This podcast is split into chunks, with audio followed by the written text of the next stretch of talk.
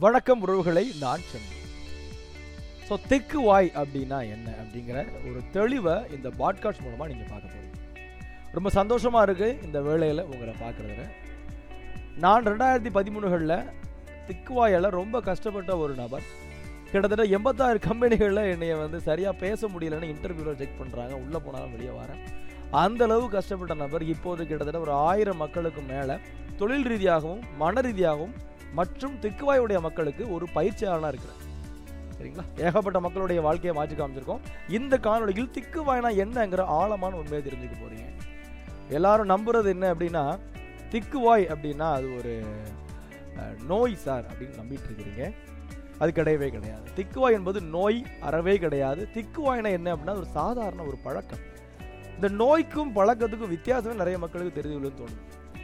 பழக்கம் அப்படின்னா என்னன்னா குறிப்பிட்ட சூழல்ல மட்டும் வரக்கூடியது. ஒரு ட்ரிகர் இருக்கும் அது வர்றதுக்கு முன்னாடி நோய்ங்கிறது உங்களுக்கு எப்பவுமே இருக்கும். தலை வலிக்குது சார் எனக்கு வந்து மூட்டு வலி இருக்குது அப்படிங்கிற மாதிரி விஷயங்கள் எல்லாமே உங்களுக்கு நோய் எப்பவுமே இருக்கும். ஆனால் பழக்கம் குறிப்பிட்ட சூழ்நிலைகளை மட்டும்தான் இருக்கும் எல்லா நேரத்திலும் வரவே வராது. நல்லா யோசிச்சு பாருங்க திக்கு வாய்ங்கிற விஷயம் உங்களுக்கு எப்பவுமே இருக்குதா? தனியாக இருக்கும்போது மேக்ஸிமம் சூப்பராக பேசுவீங்க எல்லாருமே. தொண்ணூத்தி ஒன்பது சதவிகிதம் திக்காவுடைய மக்கள் தனியா இருக்கும்போது சூப்பரா பேசுறாங்க. வெளியே போனா மட்டும்தான் பிரச்சனை வருது. தனியா இருக்கும்போது சூப்பரா பேசுறேன் அம்மா அப்பாட்ட பேசும்போது நல்லா பேசுறேன். ஆனா வெளியே போனா மட்டும் எனக்கு இந்த பிரச்சனை வருது ஏன்னு தெரியல. அது நோய் நம்பினீங்கன்னா அது ரொம்ப தவறான விஷயம். அது நோய் கிடையாது. முழுக்க முழுக்க பழக்கம். இப்போ பழக்கத்துக்கு ஒரு எக்ஸாம்பிள் சொல்கிற பாருங்களேன். ஒரு நபர் இருக்கிறாருங்க. அவர் நல்லா ரொம்ப சாப்பாடு பிரியர். அவருக்கு ஒரு ப்ராப்ளம் வருது ஒபேசிட்டி உடல் வாகு பெருசாகிட்ட போகுது. போய் செக் பண்ணுறாங்க இனிமேல் நீங்கள் ஆயில் ஃபுட் எடுத்துக்கவே கூடாது. எண்ணெய் சார்ந்த சாப்பாடு எடுத்துக்கவே கூடாது. பிரியாணி சாப்பிடக்கூடாதுன்னு சொல்கிறாங்க அவரும் சாப்பிடக்கூடாதுன்னு முடிவு பண்ணுறாரு ஒரு வாரம் கட்டுப்பாடு இருக்கிறது. ஒரு வாரம் கழிச்சதுக்கப்புறம் ஆட்டோமேட்டிக்காக அவர் ஃப்ரெண்டு கூட வெளியே போகும்போது அவருக்கு தோணுது நம்ம இன்னைக்கு பிரியாணி சாப்பிட்லாங்க அப்படின்னு. அவர் மனசு சொல்லுது வேண்டாம் சாப்பிடாத அப்படின்னு. ஆனால் அவருடைய இந்த நாக்கு கேட்கல. இல்லை சாப்பிடணும் அவருக்கு தெரியுது தவறு அப்படின்னு. இந்த சாப்பாடை சாப்பிட்டா என்னுடைய உடலுக்கு சரியாக வராதுன்னு தெரியுது. ஆனால் அந்த நேரத்தில் அவர் வழி இல்லாமல் அதனுடைய பழக்கத்துக்கு ஈடுபாடின் காரணமாக அவர் போய் சாப்பிட ஆரம்பிக்கிறார். இதே மாதிரி தான் திக்குவாய். உங்களுக்கு தெரியும் இந்த இடத்துல திக்குறோம் நல்லா இருக்காது நம்ம அசிங்கப்படுறதுக்கு வாய்ப்பு இருக்குது மனவேதனைப்படுறதுக்கு வாய்ப்பு இருக்குது நம்ம வித்தியாசமாக பார்க்கறதுக்கு வாய்ப்பு இருக்குது எல்லாமே தெரிஞ்சும் அந்த இடத்துக்கு போனால் நம்மளால் சரியாக பேச முடியறதில்ல. ஏன் பேச முடியல? அந்த இடத்துக்கு போனால் நான் திக்குவேங்கிற உங்களுடைய மனதின் ஆழமான நம்பிக்கை அதுக்கு பேர் பழக்கம்.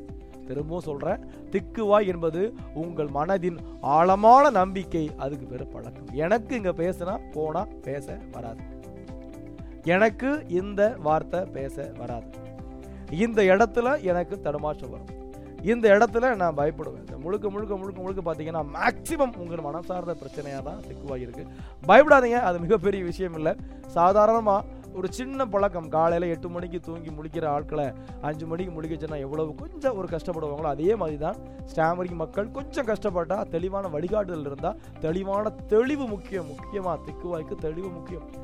என் டீமில் இருக்கிற அனைவருக்கும் இப்போ கிட்டத்தட்ட தொண்ணூற்றி ரெண்டு மக்களுக்கு மேலே திக்குவாயிலேருந்து நைன்டி பர்சன்ட்டுக்கு மேலே வெளியே கொண்டு வந்திருக்கிறோம் அனைவருக்கும் சொல்கிற விஷயம் என்ன அப்படின்னா தெளிவடையுங்க திக்குவாளர்னு தெளிவடையுங்க.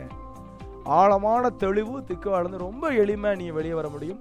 இந்த ஆடியோ கேட்டதுக்கு நன்றி. நான் சந்துரு.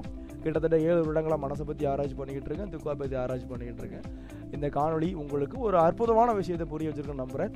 என் வாழ்வும் என் வளமும் மங்கா தமிழ் என்ற சங்கே முழங்கு. வாழ்வில் போராட்டம் கடினம் அல்ல கடன். தேங்க்யூ சந்துரு பாய்